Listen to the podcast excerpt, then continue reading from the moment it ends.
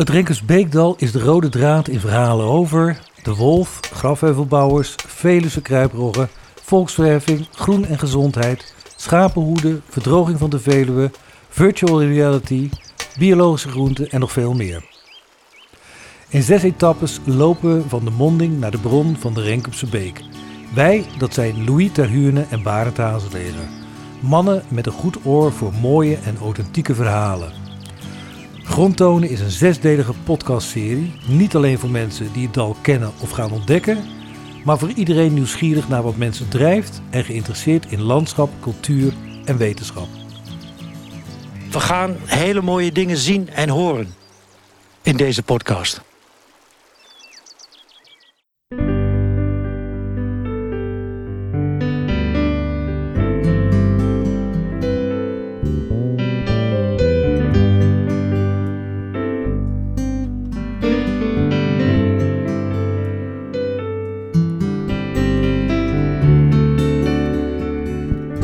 Deze aflevering ontmoeten we een kampioen schapendrijven, zien we de rietorgers op een voormalig industrieterrein, leren we alles over het Wood Wide Web dat de bomen in het bos verbindt, brengen we een bezoek aan de ommuurde tuin en voelen we ons niet te groot voor kabouters.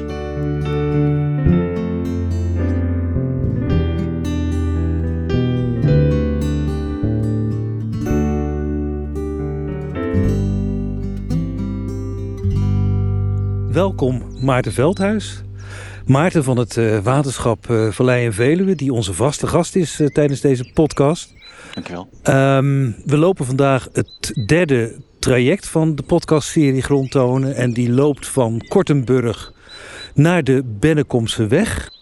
Um, Vanaf waar we nu staan, de Kortenburg, hebben we twee mogelijkheden. Uh, linksom of rechtsom om het dal. Want door het dal heen zelf, daar kun je niet lopen. Dat is niet toegankelijk voor het publiek. Uh, ik, maak voor de keuze voor rechtsom langs de Molenbeek. Die staat wel helemaal droog. Maar vanaf daar heb je een beter uitzicht over het beekdal. En Maarten wil gelijk al iets zeggen. Nou, nee, nee, dat was het. Je zegt, die staat droog. En het water zit aan deze kant inderdaad, in de oliemolenbeek. Hey, dus uh, dat mis je dan wel even nu. Maar dat komen we misschien later nog, hè? Doen we. We staan hier nu op de hoek uh, bij Oranje Nassausoord. En Louis heeft daar ook nog een... Uh... Nou ja, heel kort. Hè. Als, kijk, mensen moeten hier gewoon zelf naartoe gaan als ze willen zien hoe mooi het hier is. Maar we staan bij de ingang van het oude landgoed, Oranje Nassausoord. Aan beide kanten de Oranje Leeuw op, uh, op pilaren. Dat vond Willem III nodig. Die, heeft, die zijn ook toen gemaakt, toen dit huis werd ontwikkeld tot het buitenhuis voor Emma. Er is met bakken geld gestrooid om een koninklijk landhuis hiervan te maken. Heel veel. Tussen Wageningen en Dieren lagen wel honderd landgoederen op een gegeven moment. En noemen ze dat geld als Arcadië. En ja, de, dat is, je had de jachtgebieden, de Veluwe. Je had de helling en het uitzicht. Je had stromend water met molens. Je had de mooie voedselrijkere gronden. En dat bij elkaar was een ideale plek om, als je geld had, om het te laten zien. Heren, kijk eens even naar rechts. Wat zien we daar? Louis, geef je... Ik zie hier een, nee. met een vrolijk muziekje, maar er worden uh, schapen kaal geschoren. Moet ook goed kunnen in deze zomerperiode, want ze krijgen het warm. Maar wel een mooi beeld. Schapen hier in dit hoge gras. Dat is waar onder andere die landschapsschilders hiervoor naar kwamen. Schapen tegen de helling aan, ja. de uiterwaarden. Ja. Dat beeld, en dat zie je ook heel veel in de schilderijen. Hadden ze wel, hadden ze wel andere muziek erbij, denk ik. Zo even gaan kijken anders.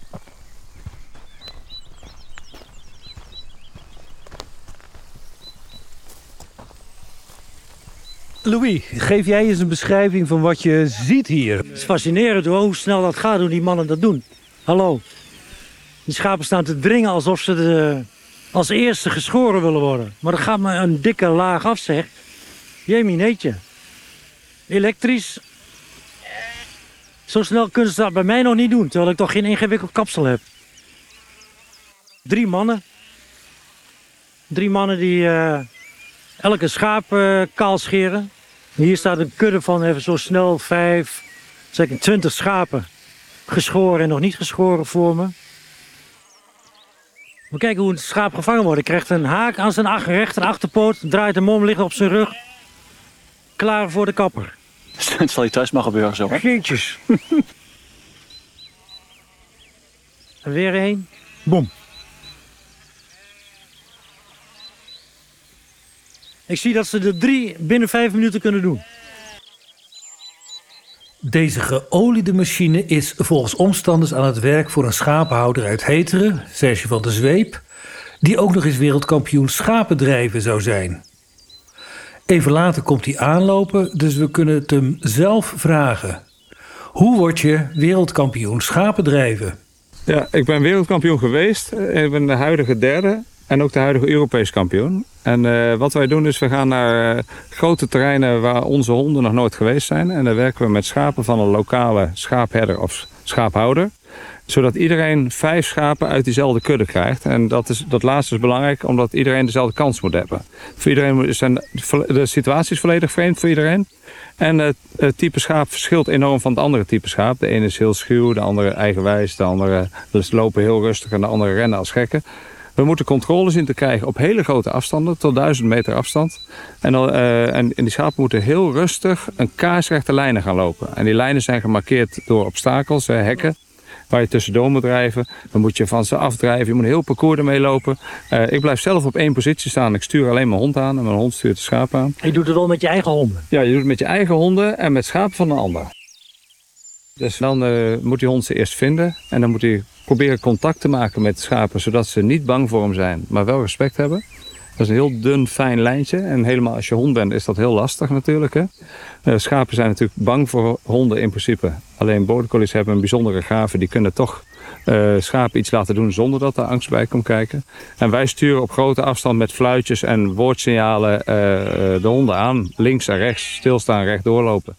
Uh, in de basis en dan uh, met verschillende snelheden en intonaties natuurlijk. En dan wie dat het mooiste doet, wie het mooiste op die perfecte lijn kan blijven, is de, de winnaar. In latere afleveringen van deze podcast komt de wolf nog uitgebreid te sprake. Maar omdat we nu toch naast de schapenhouder staan, willen we weten hoe hij tegen dit dier aankijkt en of zijn schapen al door de wolf zijn aangevallen. Afgelopen jaar al drie keer echt op 50 meter van de schapen gehad. En er zijn drie verschillende wolven ook nog geweest. Oh. Dus uh, die maakten wel slachtoffers toen, maar niet bij mij, bij de buren. Maar uh, we komen wel een keer aan de beurt, zeg. Blijf hier. Lay down. Sam, kom hier. Sam, kom hier. Sam, Sam. Sam. Sam, kom hier. Sam, kom. Sam. Blijf hier. Blijf. Wat zou jij willen dat er gebeurt met uh, de wol? Nou, ik denk dat ze toch wel gewoon op, op, een, op een goede manier toch uh, controle houden, in ieder geval over de populatie. Hè? Dus degene die echt schade maken, degene die in de bossen zitten en, uh, en, en uh, zich in leven houden met herten en wilde zwijnen.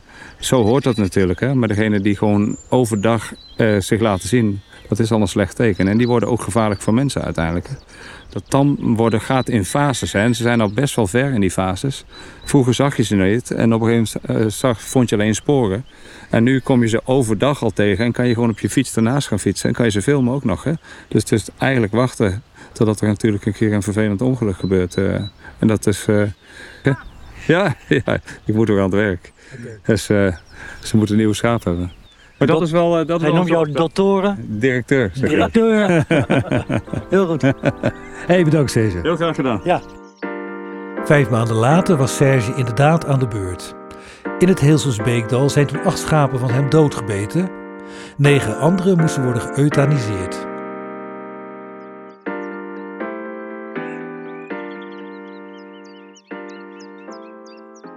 Uh, Maarten, kom eens kijken. Ja. Volgens mij is dat Rietorgus. Zoek dat eens op op je telefoon. Daar ben je heel snel in. En, uh... Ja, ga ik doen. Het is echt mooi hoor. Volgens mij is het Rietorgus. Het is ook één grote paarse gloed hier. Een klein momentje. Maarten klimt over het hek, loopt een stukje het dal in, neemt met zijn smartphone een foto van de plant en laat een app uitzoeken welke het is. Wat is de uitslag? Ja, daar komt hij. Het is een Het lijkt een uh, rietorgis. Gewoon een rietorgis. Dat zei je toch ook? Ja. Kijk, ik ben geen ecoloog, hè, dus ik heb mijn appje altijd bij me. Heel goed. Identify. Maar nu hebben we bevestiging van, eh, van nou ja, echt inderdaad, het, eh, het, het, het, het natste deel, het laagste deel van het dal staat eigenlijk best vol met rietorgens. Nou is rietorgens geloof ik niet heel erg eh, zeldzaam, maar het is toch wel heel mooi. Mooie paarse vlekken in het gebied. Ja, en dan zegt iets heel moois over. Dat je hier dus die kwel hebt. Dat mineraalrijkere grondwater, wat heel schoon is. En waar dus bijzondere soorten, zoals orchissen, orchideeën moet ik zeggen, eh, heel veel baat bij hebben. En je hebt dus een wat voedselarmere situatie, dat ook. Dus dat is een, teken van, eh, een goed teken van een herstellend beekdal, laat ik het zo noemen. Als je dit gebied nu ziet, en ik weet niet, als ik nog denk aan de tijd dat we de eerste gesprekken met het ministerie van Economische Zaken en de provincie Gelderland hadden over het plan om het bedrijventerrein te saneren, dan is het toch wel fantastisch dat dit het resultaat is.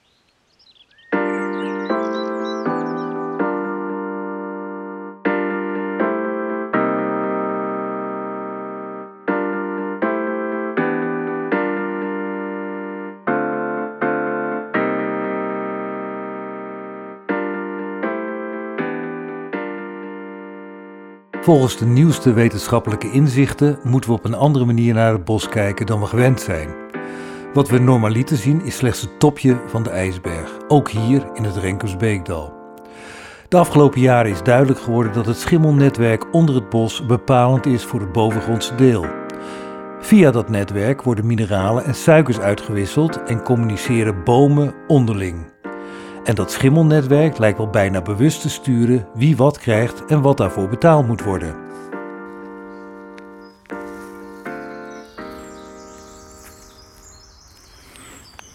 Beukenbomen, Dit is een beuk, maar goed, het, eh, met een loepje kijk je er nu doorheen. ja, die, die, wortels die zijn een halve millimeter dik. Hè, die, het, het gaat helemaal om die allerfijnste Ja. wortels. Met een blote oog zie ik ze. Ja. Kijk, normaal gesproken als mensen het over boomwortels hebben, dan kijken ze naar die dikke wortels, die houtige wortels die je dan zo soms net boven de grond eh, ziet liggen en waar je dan over struikelt. Of Ja. eh, die eh, stoeptegels omhoog duwen. Maar als die planten voedingsstoffen willen opnemen, dat doen ze dus met die allerfijnste wortels. En die allerfijnste die zijn meestal minder dan een millimeter dik. Aan het woord is Tom Kuiper, emeritus hoogleraar en bodemecoloog met bijzondere aandacht voor schimmels. Hij weet alles van de nieuwste inzichten over de bijzondere samenwerking tussen planten en schimmels. Op een gegeven ogenblik zijn mensen goed onder de microscoop gaan kijken naar die worteltjes. En toen zagen ze op de wortels of in die wortels allemaal schimmels. Nou, dat vonden die biologen natuurlijk heel raar, want die hadden ook geleerd van hun voorganger dat als er een schimmel in zit, hè, dan is dat vast een ziekteverwekker en is het hartstikke slecht voor die plant. Maar toen ze beter keken, bleken die planten gewoon hartstikke gezond te zijn. En het was dus niet bij een zieke plant, maar bij een gezonde plant. En bij elke gezonde boom ongeveer vonden ze schimmels of op het worteloppervlak of in het worteloppervlak. En toen gegeven ogenblik heeft een Duitse onderzoeker, meneer Frank, eh, ongeveer 150 jaar geleden, gezegd: Nou ja, als je die altijd vindt en die boom die lijkt daar geen schade van te ondervinden. En misschien is het wel mogelijk dat die schimmels zelfs van voordeel zijn voor de boom, dat die die boom helpen met het verwerven van die voedingsstoffen en het verwerven van water. Dat was een gewaagde hypothese. Dat was een gewaagde hypothese die die eh, man eh, eh, opschreef. En in het begin geloofde natuurlijk ook niet iedereen dat. Maar meer en meer onderzoek heeft aangetoond dat hij gelijk had. En dat dus die, wat we worteltjes noemen, maar wat je onder de microscoop dus zou zien als een samenleven van plantenwortels met bepaalde bodemschimmels. Dat het die combinatie is die ervoor zorgt dat die plant aan haar voedingsstoffen kan komen. Ja. En dat heet dus eh, om aan te geven dat er een schimmel in zit, waarvan het Griekse woord eh, myko is. En dat er een wortel in zit, waarvan het Griekse woord rhizo is, heet het mycorrhiza. Oh, nog even voor alle, Ja, voor de tv-kijkers, maar ook voor eh, ja jullie. van mij. Hier zie je gewoon dat er echt zit een witte sok omheen. Dat zie ik, zie ik, ja. Dat is hem. Een, eh, die hele wortel is spierwit. Ja. En als je dat met een loep zou kijken, er zit dus helemaal gewoon een witte handschoen of een witte sok overheen. En dat is dus allemaal schimmeldraad. En dat betekent ehm, dat er is dus geen rechtstreeks contact tussen die plantencellen en de omgeving, alles wat die plant wil opnemen, moet dus via die schimmel gaan. Dus die plant die heeft zich uitgeleverd, dus aanhalingstekens, aan de schimmel. ja. Maar ook de schimmel is afhankelijk van de plant. Mycorrhiza-schimmels hebben namelijk het vermogen verloren om plantmateriaal af te breken en zijn dus voor hun behoefte aan koolstof aangewezen op wat de plant hun toestopt. De plant kan dat doen omdat ze zelf koolstof in de vorm van glucose produceert via het fotosyntheseproces. Ja, ze zijn helemaal van elkaar afhankelijk en ze ruilen dus koolstof van de plant tegen voedingsstoffen, stikstof, eh, fosfor, calcium, kalium, die in de grond zit. Om te overleven moet er dus een match tussen schimmel en boom tot stand komen. Hoe gaat het in de praktijk? Hoe communiceren boom en schimmel? Hoe vinden ze elkaar? Nou, het, het begint eh, natuurlijk met de herkenning. Hè? Want zo'n schimmel die in een wortel wil, dat zijn er natuurlijk wel meer. Hè? Dat willen die, eh, die ziekteverwekkers willen dat natuurlijk ook. Dus wat je moet hebben is als er een schimmel aan je deur klopt, hè, in menselijke termen, dan moet je een soort signalen uitwisselen. Hè, waarin je kunt achterhalen wie een betrouwbare factor is of niet. Nou, voor sommige van die schimmels die met bomen samenwerken, is die hele eh, begincommunicatie, hè, de begindialoog, dus ontdekt. Dus die plant die scheidt bepaalde stofjes af, daar worden schimmels van aangetrokken. En als je dat stofje nou maar specifiek genoeg maakt, ehm, zodanig dat je in waanzinnig lage concentraties dat maar hoeft uit te scheiden, dan is er een drempelwaarde waarbij het eigenlijk voor ziekteverwekkers niet meer loont en voor die samenwerkers wel om dat te herkennen. Dus daar begint die communicatie mee.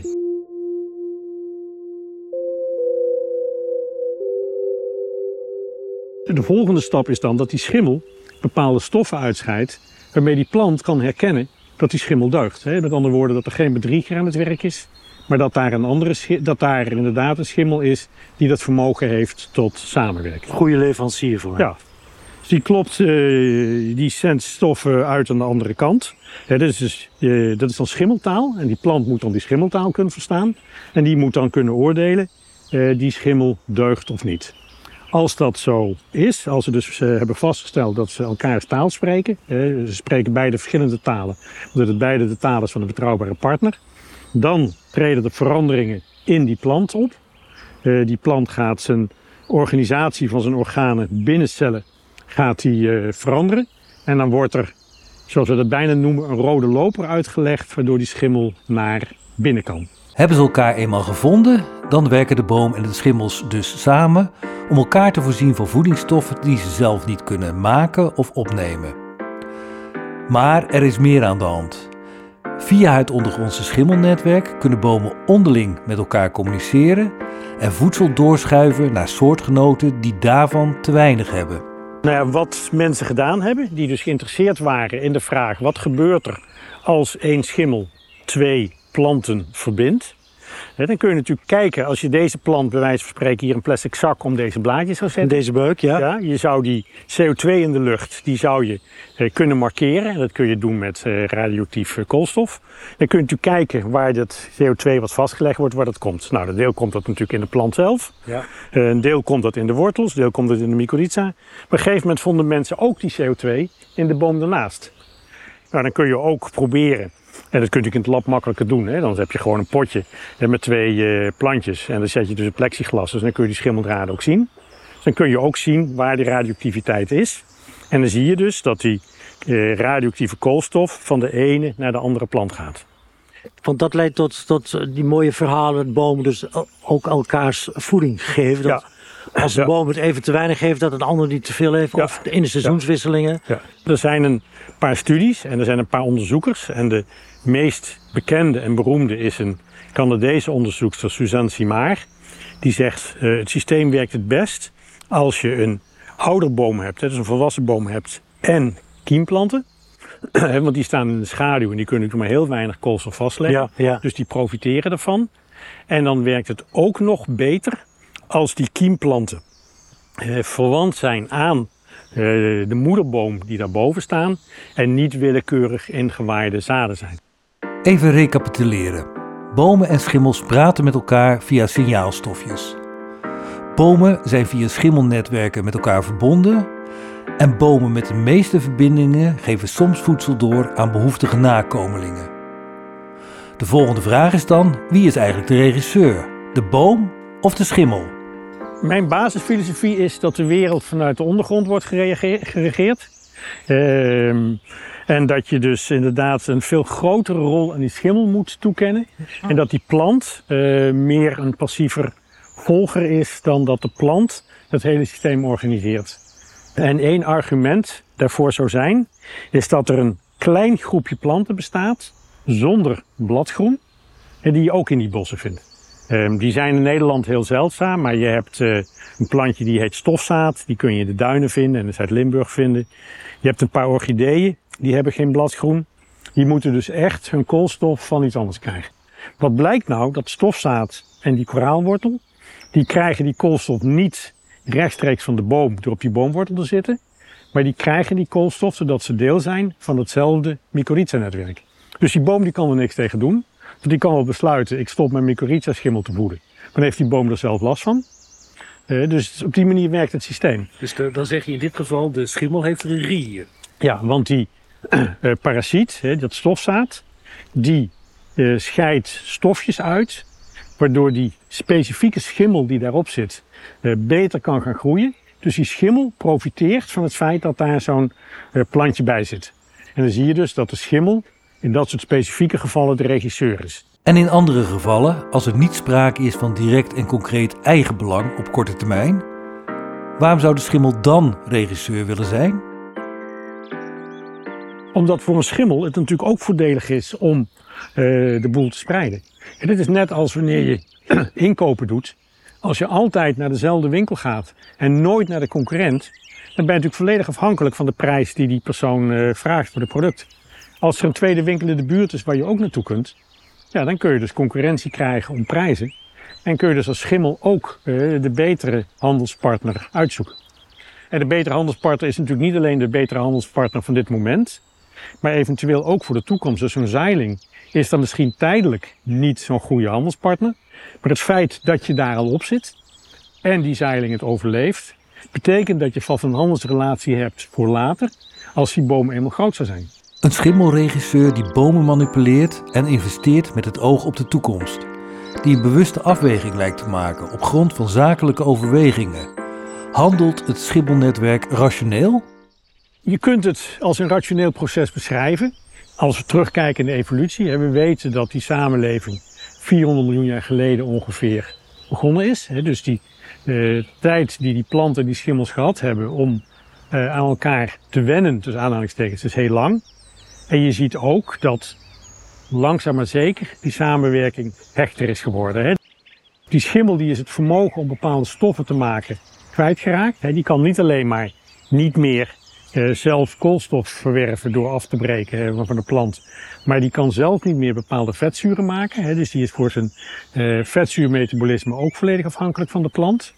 De schimmel slaagt erin de bepaalde functies van de plant uit te schakelen. Hè, zodat de schimmel uh, het kan doen en de plant het niet eens zelf zou kunnen doen uh, als er een schimmel op zit. Dus in de loop van de evolutie is dat fijner afgestemd. En die fijne afstemming kunnen wij onderzoeken, kunnen wij begrijpen. En als we dat dan begrijpen en opschrijven, doen we dat natuurlijk in rationele termen. Uh, maar dat, daarmee is nog niet gezegd dat het een rationeel proces is.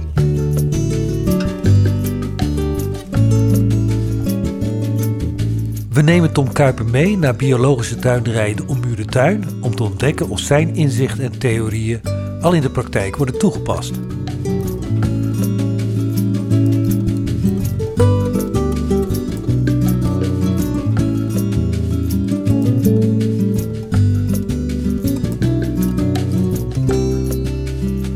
Uh, mijn droom was toch wel om echt de natuur hier als uh, als voorbeeld te nemen en een bodem te gaan opbouwen waarbij ik echt uh, ging samenwerken met het bodemleven en dan met name ook met de schimmels.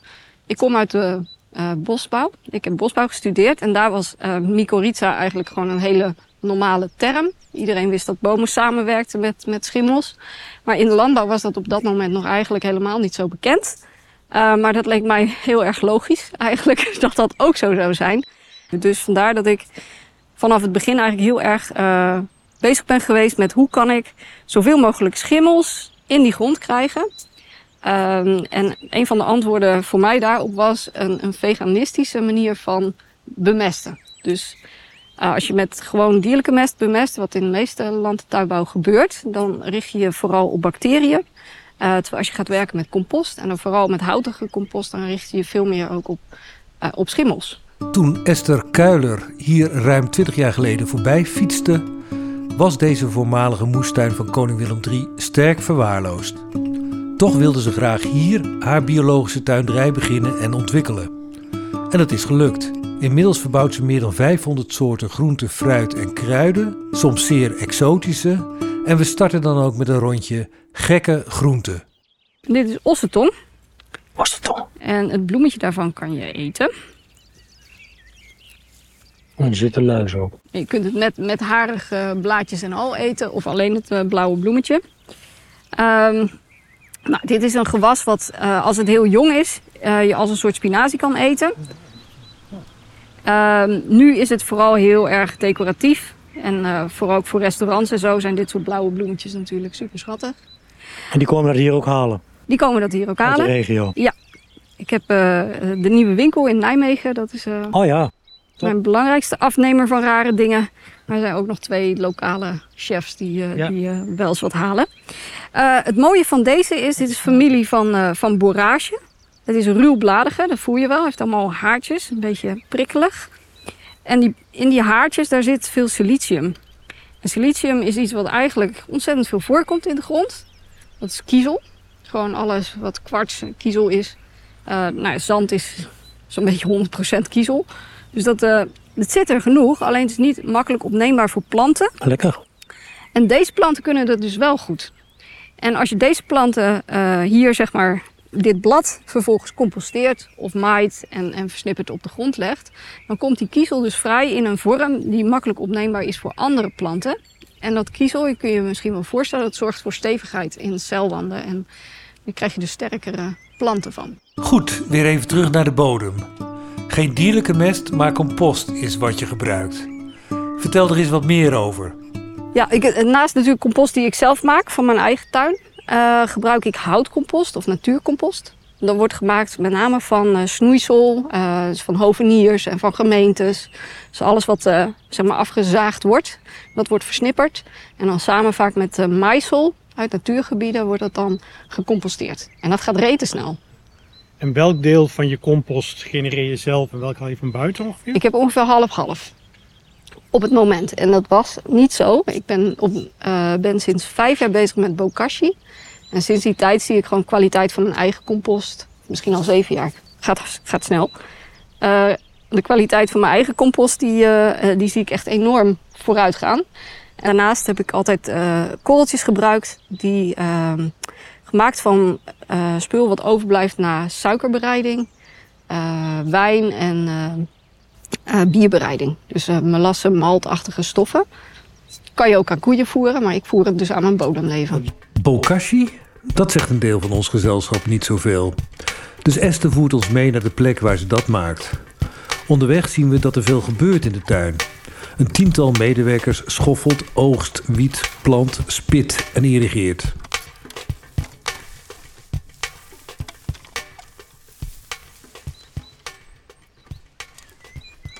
Nou, dit is uh, onze compost of bokashi hoop. Bokashi. Uh, nou, eigenlijk is dit de, de, de hoop waarin we uh, de, het groenafval verzamelen. Dus elke week maken we, ik moet zeggen, dit is twee weken hoor. uh, maken we een hoop met alles wat we aan afval uit de tuin halen. En daar gooien wij dan een mengsel in van gisten, bacteriën en, en schimmels. Dat wordt EM genoemd, effectieve micro-organismen. Ze zeggen niet wat erin zit. Maar dat mengsel is ooit uh, ontstaan in Japan. Uh, bokashi betekent goed gefermenteerd. Met het idee, uh, we willen iets kunnen aanbieden waar iedereen mee kan composteren, maar waar iedereen ook zijn compost mee kan verbeteren. Dus we gooien dat er doorheen, die, die bacteriën. We gooien er nog wat klei bij en wat schelpenkalk en wat lavameel. En met name die klei, die vangt eventueel vrijkomende uh, nutriënten op. Die, die uh, schelpenkalk die zorgt voor een balancering van je pH. En het lavameel doen we er nog een keertje doorheen. Dat vangt ook uh, voor een deel nutriënten op, maar dat geeft ook wat extra micronutriënten. Want hier op die arme zandgrond, daar is gewoon, ja, zijn er heel veel micronutriënten eigenlijk te weinig aanwezig. Wat zijn uh, micronutriënten? Noem er eens een paar. Uh, dingen als uh, borium, molybdeen, misschien wil jij er nog bij. Zink, heel belangrijk, koper, selenium. Um, ijzer, um, soms ook. Maar zink en koper zijn natuurlijk uh, ook wel bekend, omdat nou ja, zinkgebrek speelt in sommige gronden een geweldige rol. En dat leidt tot gestoorde intellectuele ontwikkeling van kinderen. Het leidt tot vruchtbaarheidsproblemen bij vrouwen. Dus dat is een heel groot probleem in de wereld. En ja, de normale landbouw die heeft ontdekt dat een paar voedingsstoffen, stikstof, fosfaat en kalium, hebben planten in hele grote hoeveelheden nodig. En dus dat zit eigenlijk altijd in je minerale mestmengsels. Maar planten hebben nog een stuk of twintig andere voedingsstoffen ook nodig. In hele kleine hoeveelheden. En als je dus hele zandige grond hebt. Uh, en je laat die grond uitputten, wat dus hier gebeurd is in die eeuw voordat Esther er kwam, ja, dan uh, uh, kan het gegeven moment tekort zijn. En een makkelijke manier om het aan te vullen is inderdaad lavameel. Nog even een gek plantje tussendoor.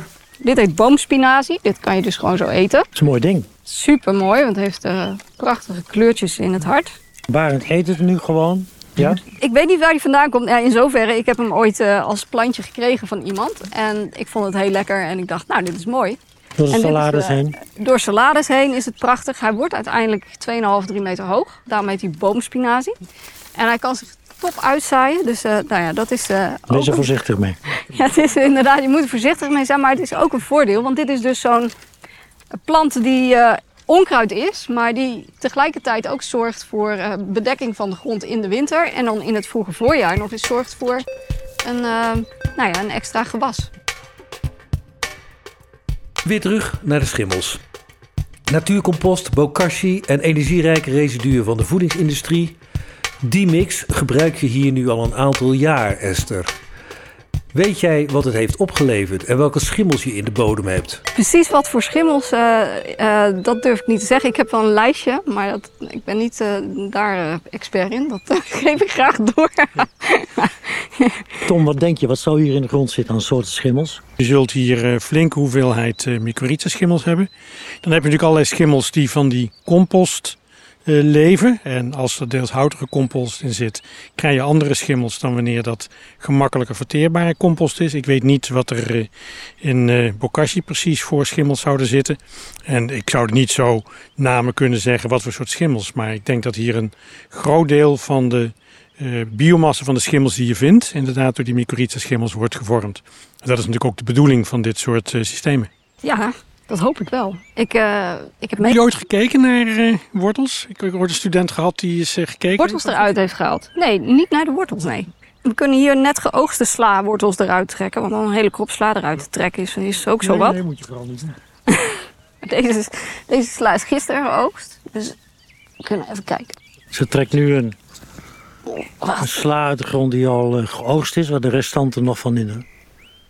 Die heeft een hele hoop witte worteltjes ja. zie ik.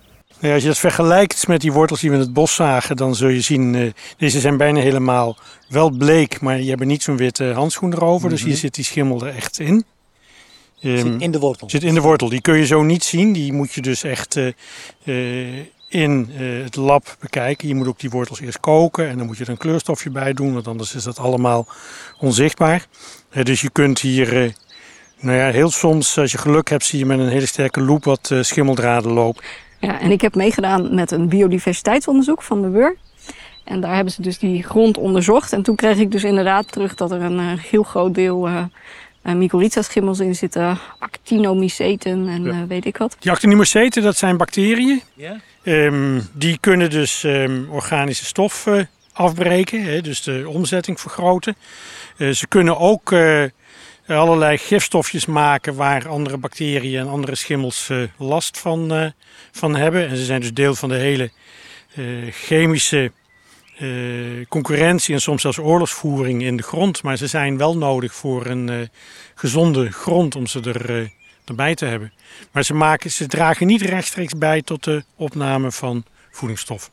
Maar wel voor de omzettingsprocessen. Precies, en dus het, het vrijmaken van voedingsstoffen. Ja. Dus je hebt altijd beide dingen nodig. Hè? Dus je hebt organismen nodig die eh, plantenmateriaal eten en daar voedingsstoffen bij vrijmaken. En andere die zorgen dat die voedingsstoffen in de plant komen. En die krijgen dan hun eten van de plant zelf. En het is die combinatie die dus nodig is. Ja, dus als je mycorrhizaschimmels hebt, maar je zorgt er niet voor dat er voortdurend vers eh, organisch materiaal of compost komt, dan eh, kunnen die schimmels ook niks. Hè. Die kunnen geen fosfaat uit de lucht toveren. Die moeten, kunnen het alleen maar beter, beter opnemen. Dus ik was heel blij met het onderzoek die dat dus allemaal eh, ja, eh, bevestigde. En ook, eh, oh dat had ik helemaal niet genoemd, we hadden dus ook dus die, die soorten laten testen in de grond. En daar kwam uit dat de verhouding bacterie-schimmel, en dat is een bepaalde verhouding waarmee je dus kan kijken of het goed gaat met je grond. Die was bij mij 1 staat tot 1, zoals 1 staat tot 1.1. Dus er waren meer schimmels dan bacteriën zelfs op bepaalde punten in de tuin. Nou, dat is, eh, was voor mij echt eh, alsof ik eh, een 9 kreeg van de meester. Zo.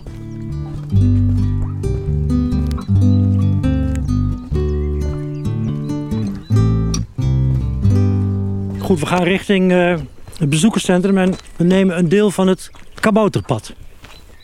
Door dit bos. Jij hebt ook ervaring zelf met het eh kabouterpad? Zeker. Ik heb dat met mijn vier kleinkinderen al een paar keer gelopen.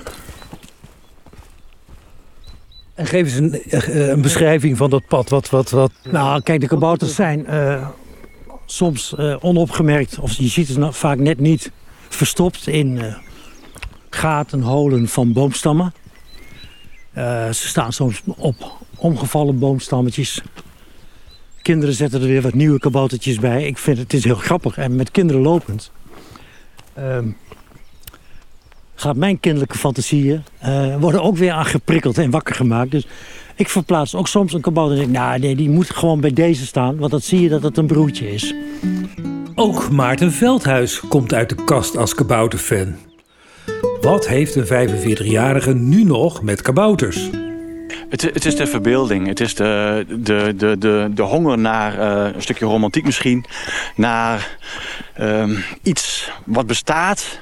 Wat je nooit ziet, wat je niet kan aanraken, maar eigenlijk hoopt dat er is. Ja, ik, ik kan het niet uitleggen, maar dat heb ik ook met natuur. Die, die fascinatie met die bodem en het watersysteem en wat er soms verrassend gebeurt. Beekjes die nu ineens zijn gaan stromen. Dat kun je allemaal technisch uitleggen. Dat kun je allemaal uitleggen inderdaad. Techniek, eh, het watersysteem, het bodemsysteem, hoe het werkt. Vertraging in het systeem. Maar uiteindelijk hou ik wel van een mysterie.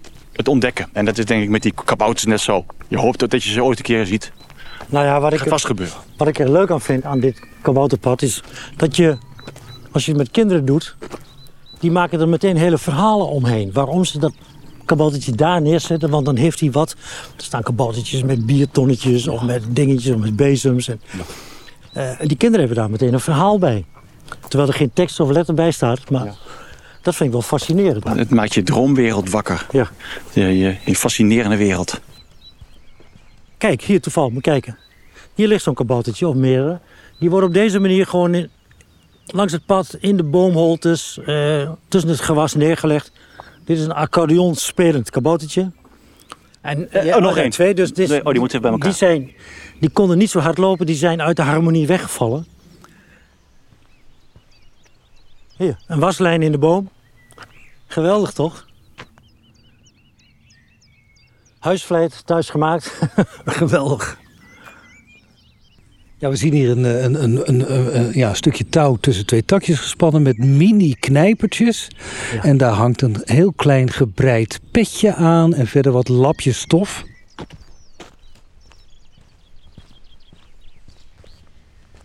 Maar ik heb de indruk dat de kabouters zelf weggehaald zijn. Ja, dit is ook aangebracht. Maar de kabouterpoppetjes op een enkele... Oh, deze heeft eh, denk ik... eh, ik weet niet wat er gebeurd is, maar... eh liggen op zijn kant. Dit lijkt me echt een gevalletje huiselijk geweld, toch? Dat, daar moest ik aan denken, ja. Oei, oei. Ik zei inbreken, maar ze ligt erbij, dus dit is net niet goed. Het eh, stoppen we achter de deur. Elk huisje zijn eigen kruisje. Ja, Deze mag weer dicht. achter de voordeuren gebeurt nog wel eens wat. Ja.